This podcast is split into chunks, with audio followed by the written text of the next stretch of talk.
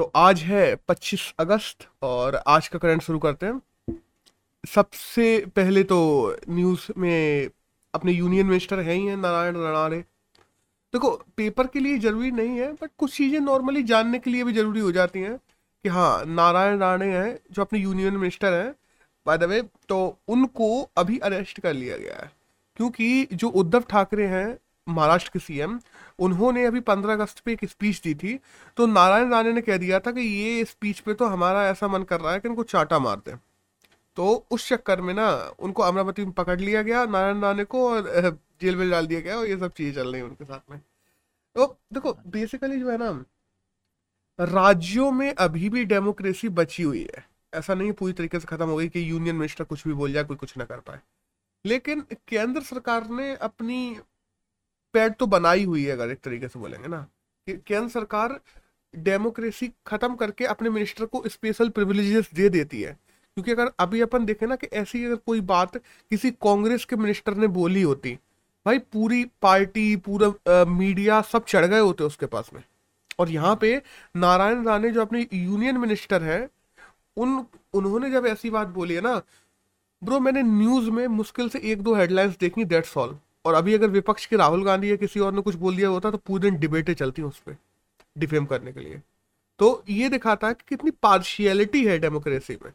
But फिर भी ये ठीक है, जो भी है, लेकिन ऐसी बात नहीं बोलनी चाहिए थी, उसके लिए उनको अरेस्ट किया गया, ठीक है इतना ही है।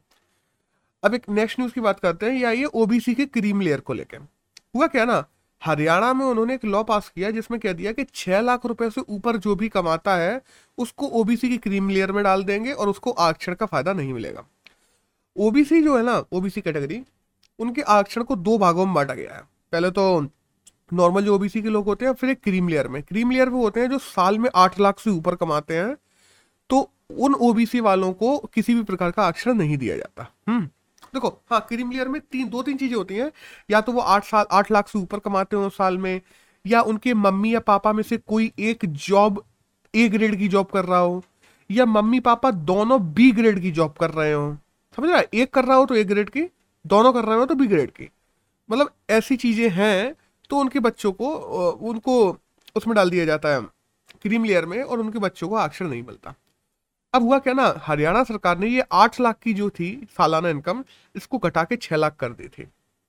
तो अभी सुप्रीम कोर्ट ने ऐसा फैसला दिया है कि नहीं, ऐसा नहीं है, क्योंकि सोशल जजमेंट और जो हायर एम्प्लॉयमेंट, ये सारी चीज़ें भी हमें देखनी पड़ती हैं। कोई भी राज्य अपने मन से आरक्षण का क्रीम लेयर ऊपर नीचे नहीं कर सकता, क्योंकि जो 1992 में ओबीसी का cream layer by the way देखो, मंडल आयोग पे ओबीसी आरक्षण लागू किया गया था 1990 में हम्म। और उन्नीस में ओबीसी में क्रीम लेयर का कॉन्सेप्ट कॉन्सेप्ट आया था।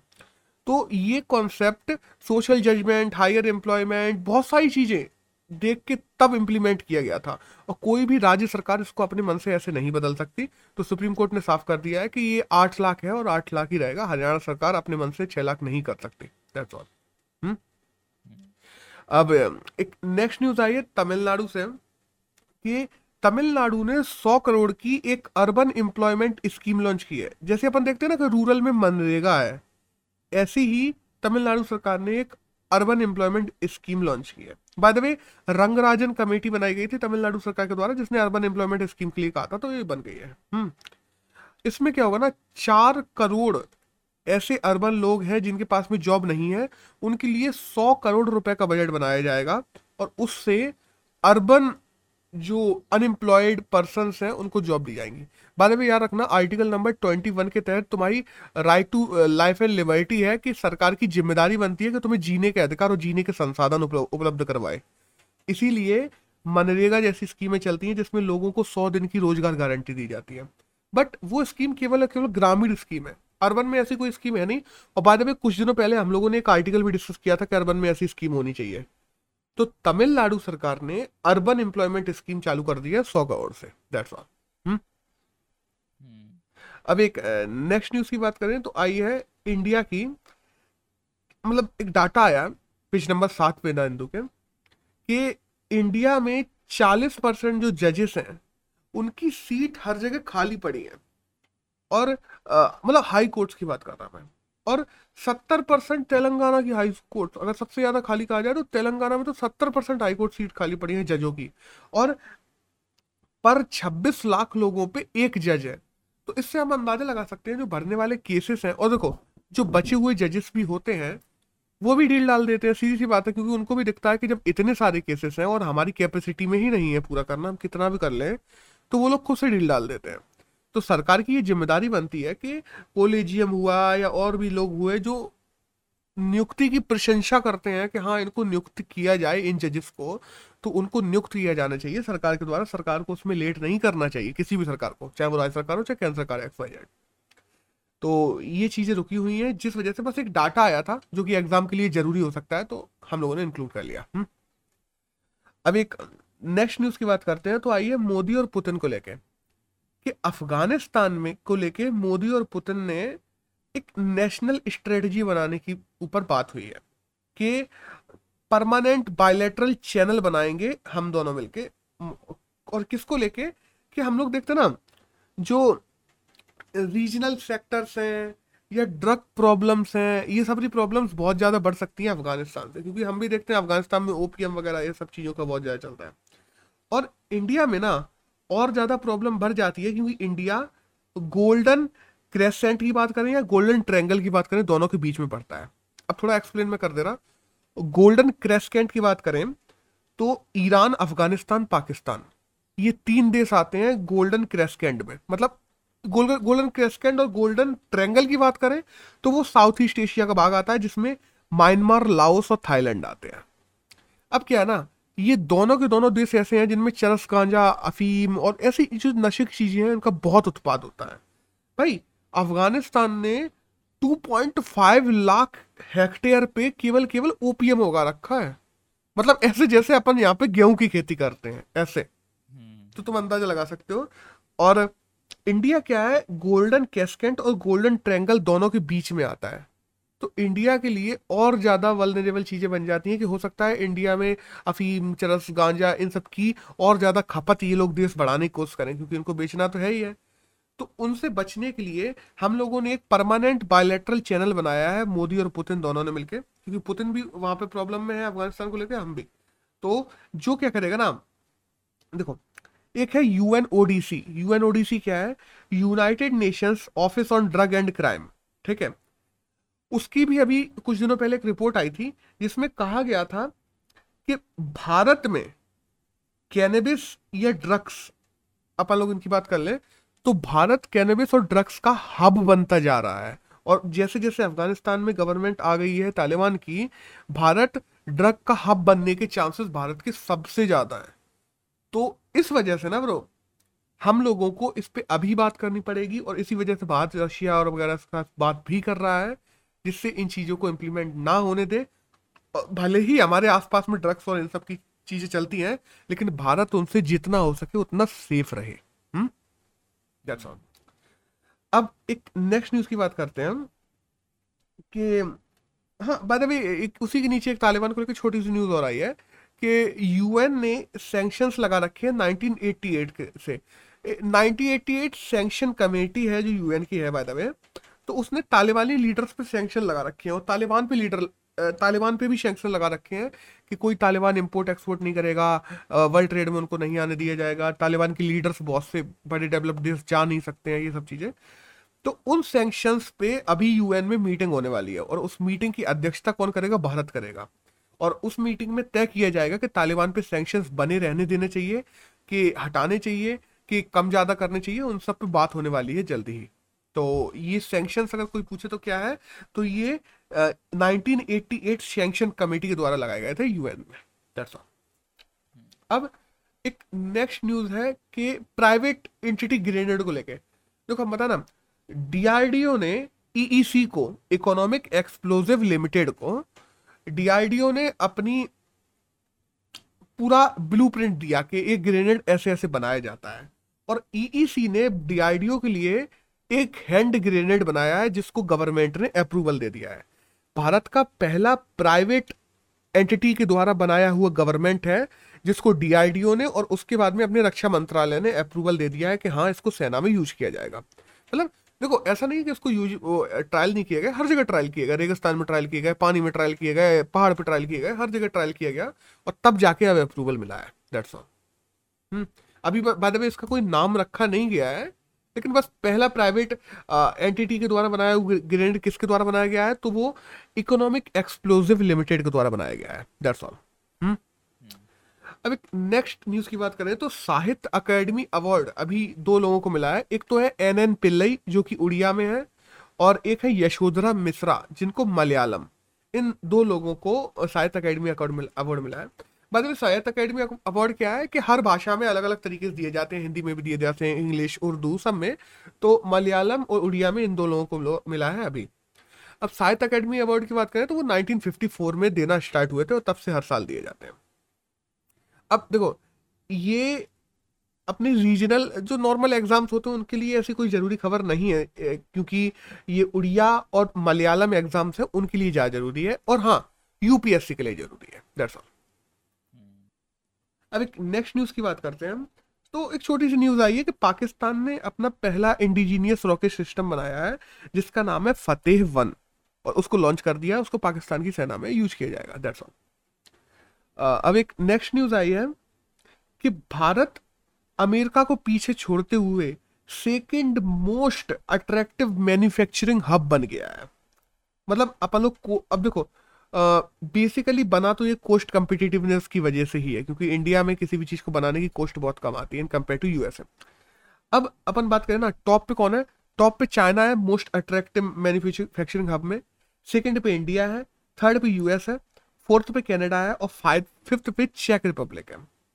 अब सुनो इनके जो फोर मेजर पैरामीटर्स हैं जिन पे चुना गया कि कौन सबसे अट्रैक्टिव मैन्युफैक्चरिंग हब है तो वो पैरामीटर्स हैं पहला पैरामीटर है कि जो पहले से प्रोजेक्ट डले हुए हैं, उनको रीस्टार्ट कितने लोगों ने किया है?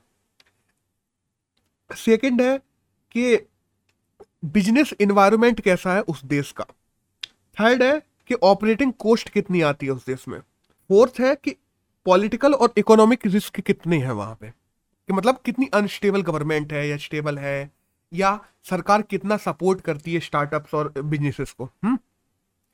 तो इन सब क्राइटेरियाज को देखते हुए India second most attractive manufacturing hub बन गया बट बाय द वे याद रखना मोस्ट अट्रैक्टिव मैन्युफैक्चरिंग हब बनने का मतलब ये नहीं होता कि तुम मैन्युफैक्चरिंग बहुत, तुम मैन्युफैक्चरिंग में सेकंड लेवल पे पहुँच गए। तुम में पोटेंशियल है सेकंड लेवल पे पहुँचने का, ये है इसका मतलब। तो इंडिया की सरकार को और इंडिया की गवर्नमेंट को ऐसी पॉलिसीज़ बनानी पड़ेंगी और इसकी तरफ़ ध्यान देना पड़ेगा, जिससे सच में इंडिया को मैन्युफैक्चरिंग में आगे लेके जाया जा सके? अब क्या है, एक नेक्स्ट न्यूज़ की बात करते हैं कि ओलंपिक गेम्स ओलंपिक गेम्स के लिए हम लोगों ने इंटरनेशनल ओलंपिक कमेटी में फॉर्म भर दिया है इंडिया ने। अब क्या ना, हम लोग कोशिश कर रहे हैं कि दो हज़ार जो छत्तीस या दो हज़ार चालीस की जो ओलंपिक गेम्स होंगे, वो इंडिया में करवाए जाए। जो चाहे पैरा ओलंपिक हो, चाहे ग्रीष्मकालीन ओलंपिक हो, कोई भी।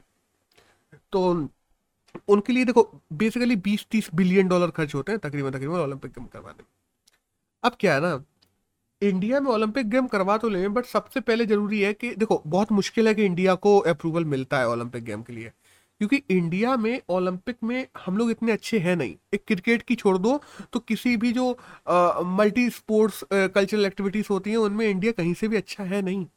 और देशों की अपेक्षा अगर जब अपन बात करते हैं तो। पहले इंडिया को अपने ओलंपिक मेडल्स बढ़ाने की ज़रूरत है।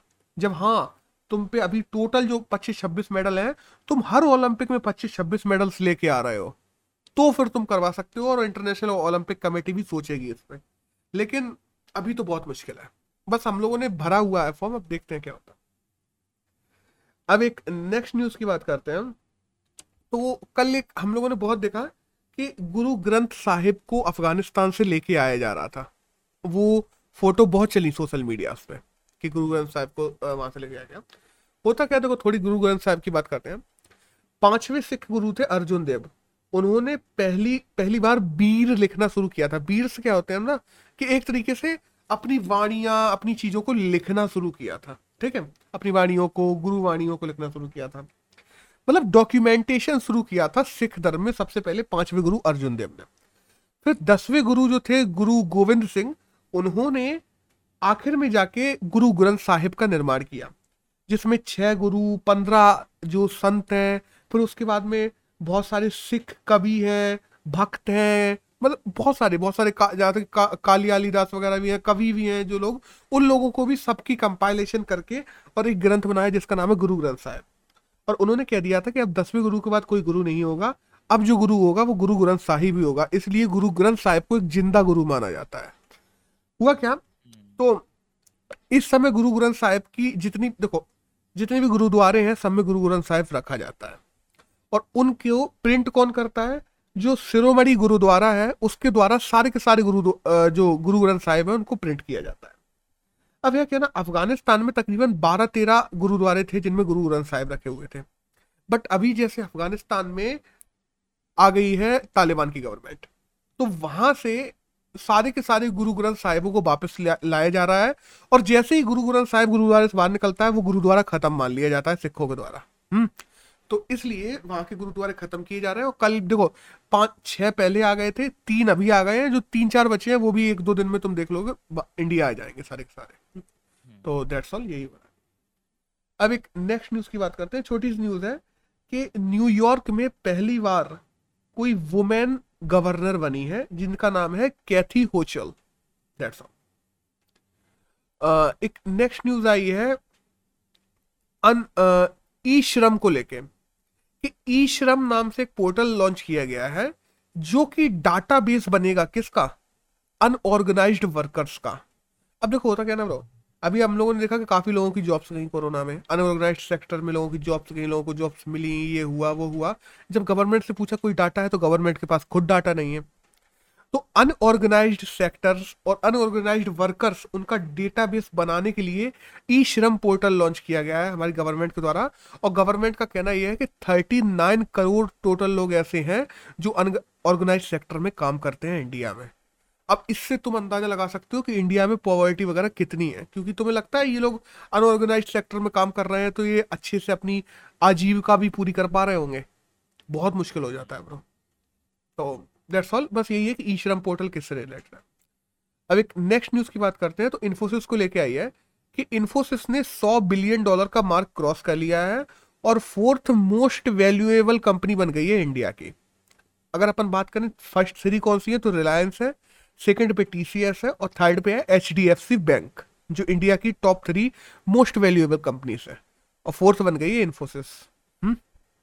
हम्म। अब अगर नेक्स्ट न्यूज़ की बात करें तो एक छोटी सी न्यूज़ आई है कि ब्रह्मोस का प्लांट लगने वाला है यूपी में। ब्रह्मोस मिसाइल क्या है? देखो तो ब्रह्मपुत्र और मॉस्कोवा दो नदियों नाम से ही बनी है ब्रह्मोस तो रशिया और, और इंडिया के द्वारा मिलके बनाई गई एक अल्ट्रा सुपरसोनिक मिसाइल है। रशिया और इंडिया ने मिलके डेवलप किया है उसको उसका नाम है ब्रह्मोस।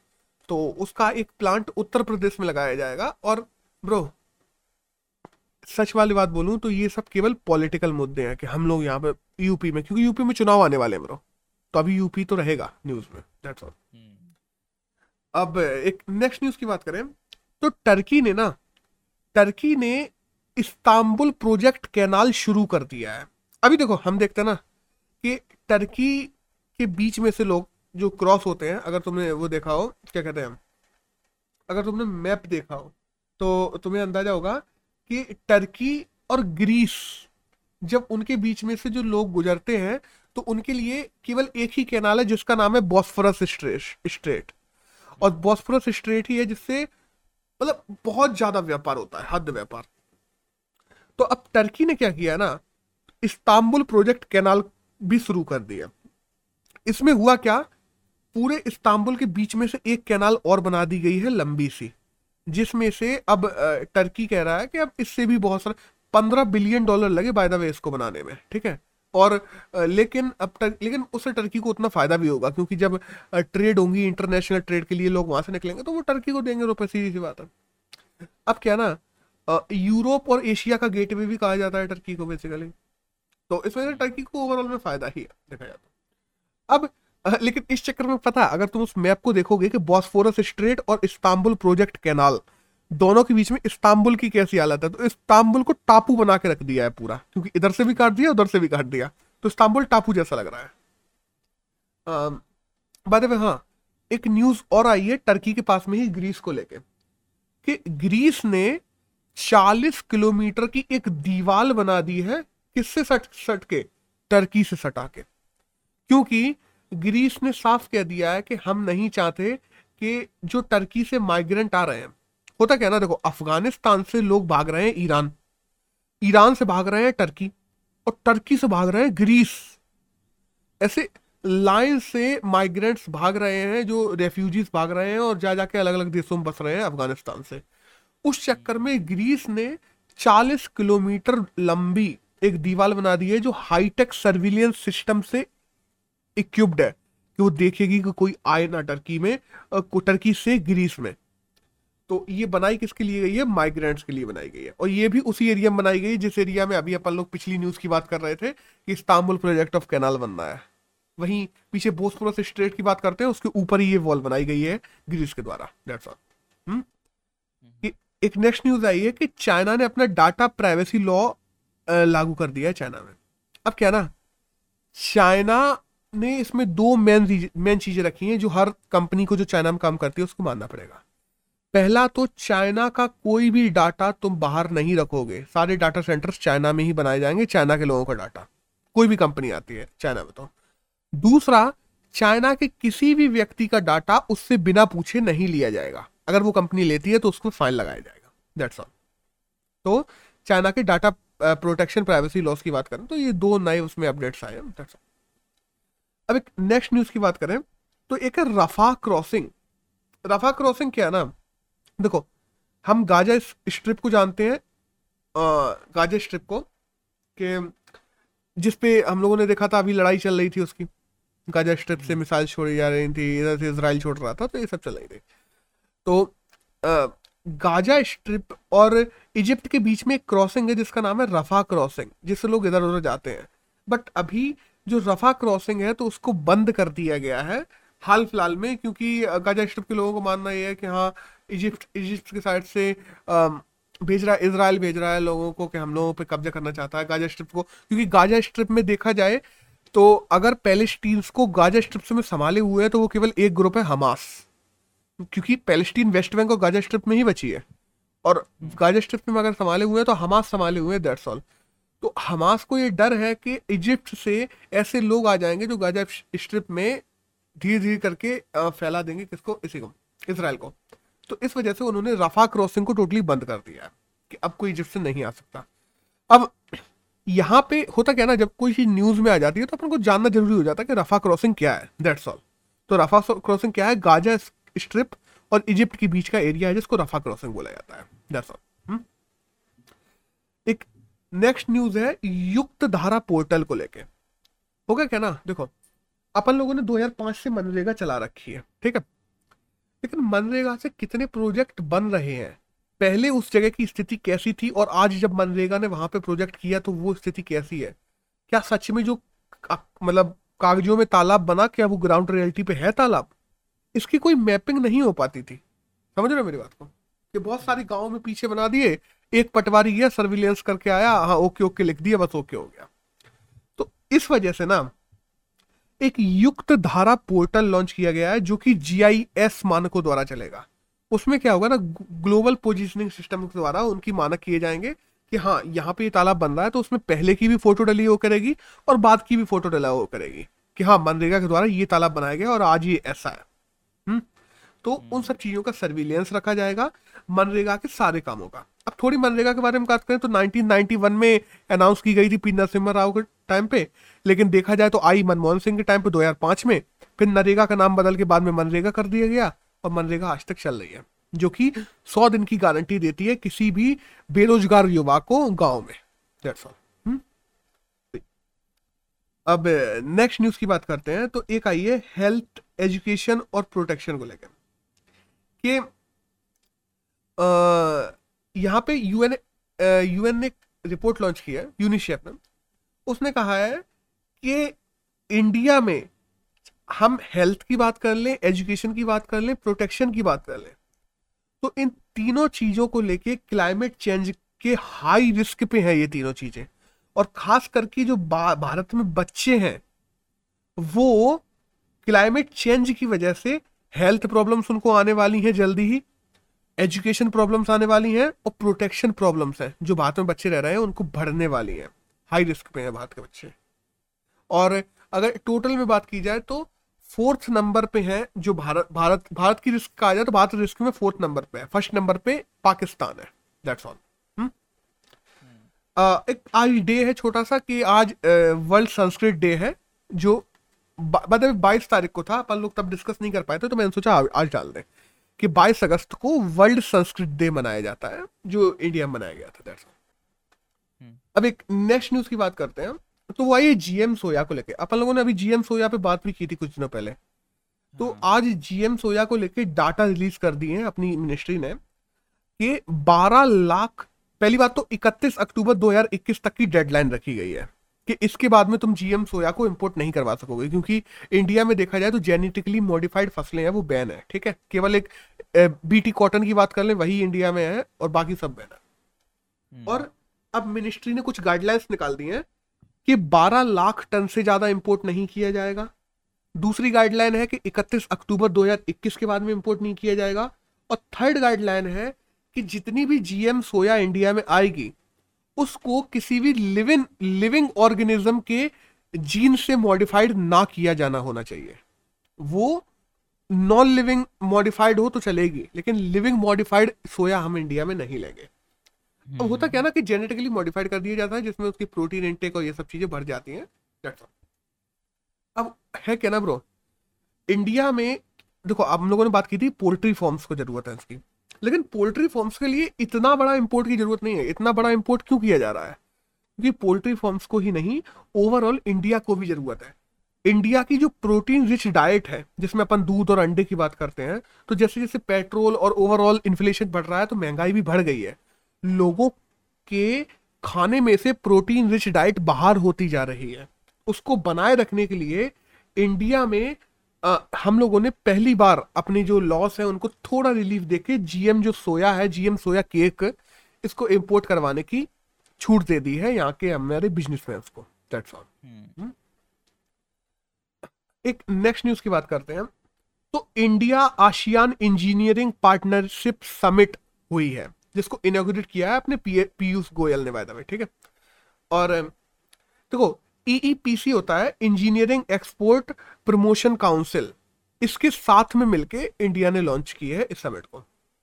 अब इसमें होगा क्या ना कि इंडिया और आशियान के बीच में जो इंजीनियरिंग पार्टनरशिप है, या हम बात कर लें इंडिया और आशियान जो देश है, उनके बीच में इंजीनियरिंग पार्टनरशिप हुई या एमएसएमई की पार्टनरशिप हुई, उसको कैसे बढ़ाया जाए, उसमें कैसे इनोवेशन लाया जाए कैसे हम लोग साथ मिलकर किसी फ्रेमवर्क पे काम कर सकते हैं?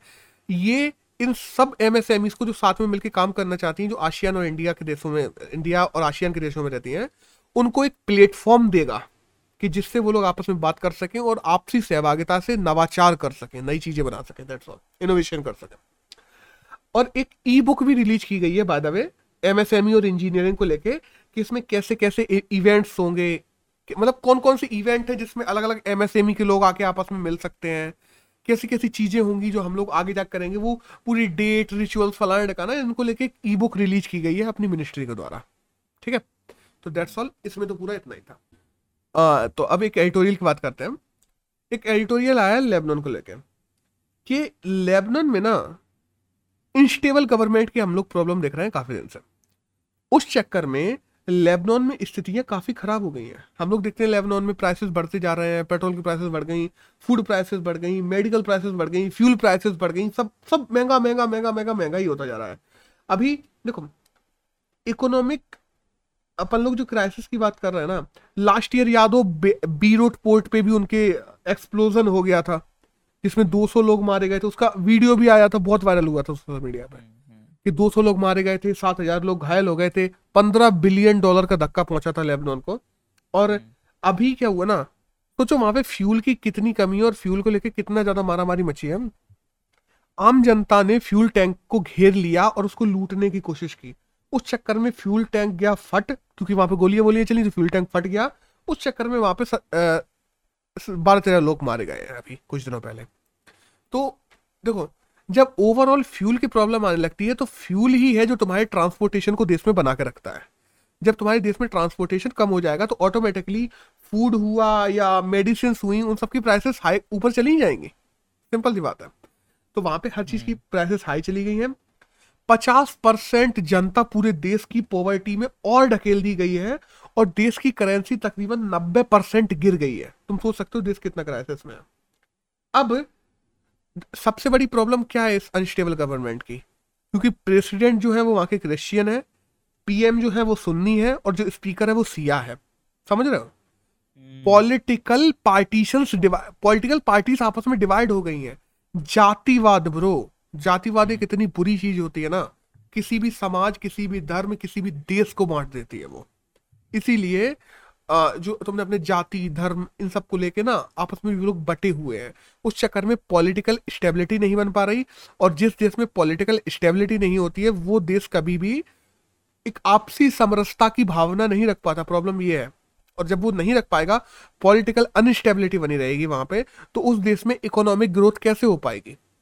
बाय द वे उन लोगों ने ये भी कहा कि हम लोग आईएमएफ से लोन लेना चाहते हैं लेकिन आईएमएफ ने साफ़ कह दिया कि जब तक तुम अपनी गवर्नमेंट में रिफॉर्म लेके नहीं आओगे तब तक हम तुम्हें एक पैसे का भी लोन नहीं देंगे। और वहीं दूसरी तरफ़ अपन लोग देखते हैं कि यूएस ने ईरान पे सैंक्शंस लगा दिए थे कि उससे कोई तेल नहीं खरीदेगा। तो पहले जो लेबनन ईरान वगैरह से तेल खरीद भी रहा था वो भी उनको बंद करना पड़ गया। तो उस चक्कर में लेबनन में क्राइसिस बढ़ती ही जा रही है। और बहुत ज़्यादा बढ़ती जा रही है, दंगे हो रहे हैं अब लेबनन में। लेबनन में चोरी, डकैती मारा पीटी रेप, इसके केसेस बहुत, ब्रो ऑलमोस्ट डबल बढ़ गए पिछले एक साल में। ऐसी हालत है लेबनन में। क्योंकि भाई, bro bro poverty main thing है। जहाँ पे गरीबी आती है, वहाँ ये सब चीज़ें होने लगती है। जब जिस, किसी देश के पास में खाने को खाना नहीं है तो तुम्हें लगता है कि वो एम्प्लॉयमेंट के बारे में सोच भी पा रहा होगा। बिल्कुल नहीं, ब्रो। अंदाज़ा लगा लो इसी से। तो दैट्स ऑल यही सब है इस आर्टिकल में पूरे में। अब एक नेक्स्ट आर्टिकल की बात करते हैं तो वो आया national automated facial recognition system को लेके एन एफ़ आर एस को लेके। इसमें क्या ना, जैसे कोई क्रिमिनल है तो इंडिया में ये कहा गया था कि एक national automated facial recognition system होना चाहिए कि हम लोग हर क्रिमिनल का एक डाटा रखेंगे। डाटा कैसा रखेंगे? कि उसका फेस फेस कैसा है, उसका फेस कट कैसा है, उसकी आँखों वाँखों की डेप्थ कैसी है चिन कैसी है, ये वो पूरा उसका एक डेटा रखेंगे एआई के द्वारा। जिससे अगर कोई आदमी है जो अपनी शक्ल बदल लेता है या बाद में बड़ा हो जाता है फेस बदल जाता है, या मान लो कोई क्रिमिनल है बाय और कोई क्रिमिनल है जो प्लास्टिक सर्जरी भी करवा लेता है, फिर भी उसको हम लोग national automatic facial recognition system है, उसके डेटा बेस से निकाल सकेंगे कि हाँ ये यही आदमी है। ठीक है? अब इस पे, इस बार की पार्लियामेंट में होनी थी बात। जो कि हो ही नहीं पाई, क्योंकि अपन लोगों ने देखा पैगस का शोर मचा रहा और पार्लियामेंट में किसी भी प्रकार की कोई डिबेट चर्चा हुई ही नहीं है। अब क्या है ना? अब इसमें ऑथर ने पूरा ये लिखा है, इस एडिटोरियल में, कि ये सिस्टम जो है, ये हंड्रेड परसेंट प्रूवन है ही नहीं पहली बात तो। देखो, हम लोग भी जानते हैं कि एआई में भी काफ़ी सारे बग्स होते हैं, और जो समय समय पे आते रहते हैं, क्योंकि वो एक टेक्नोलॉजी है सिंपल सी बात है। तो अगर मानो एआई ने अपने किसी बग की वजह से किसी एक बेगुनाह को, बेगुनाह के ऊपर कार्रवाई हो गई ब्रो तो इंडिया में रूल हम लोग पहले भी जानते हैं कि चाहे दस गुनेगार छूट जाए, लेकिन एक बेगुनाह को सजा नहीं होनी चाहिए। हम्म? तो ओवरऑल में इंडिया में ये चीज़ अभी इंप्लीमेंट होनी चाहिए कि नहीं होनी चाहिए?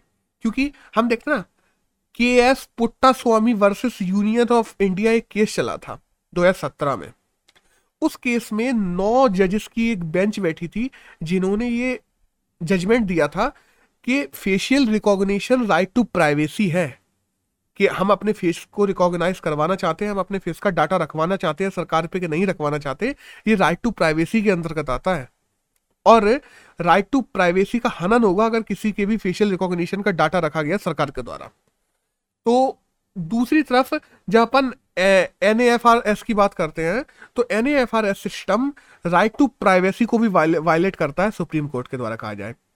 और N A F R S system के ऊपर एक बिल बन चुका है, जिसको इंप्लीमेंट करवाने की बात भी कही जा रही है हमारी केंद्र सरकार के द्वारा। तो अब आने वाले समय में देखना ये होगा कि सुप्रीम कोर्ट के जजमेंट को बदलते हुए क्या सच में हमारे देश का लेजिस्लेचर इसको लेके आता है? और अगर लेके आता है तो इससे कितने नुकसान होंगे, कितने फ़ायदे हो सकते हैं? और इन सब पे कैसे बात होगी? क्या सुप्रीम कोर्ट इस बात को मान लेगी कि लेजिस्लेचर ने उसके फैसले को बदलते हुए, उसके राइट टू प्राइवेसी का हनन करते हुए लोगों का और ऐसा कोई लॉ लेके आ रही है? तो ये सब क्वेश्चनेबल बातें हैं और इन सब पे आने वाले समय में क्या होता है, देखते हैं। हम्म? तो N N F R C S system क्या है? N F R S system तो उसके बारे में ही था ये पूरा आर्टिकल तो यहाँ पे हमारा 25 अगस्त का करंट खत्म होता है दैट्स ऑल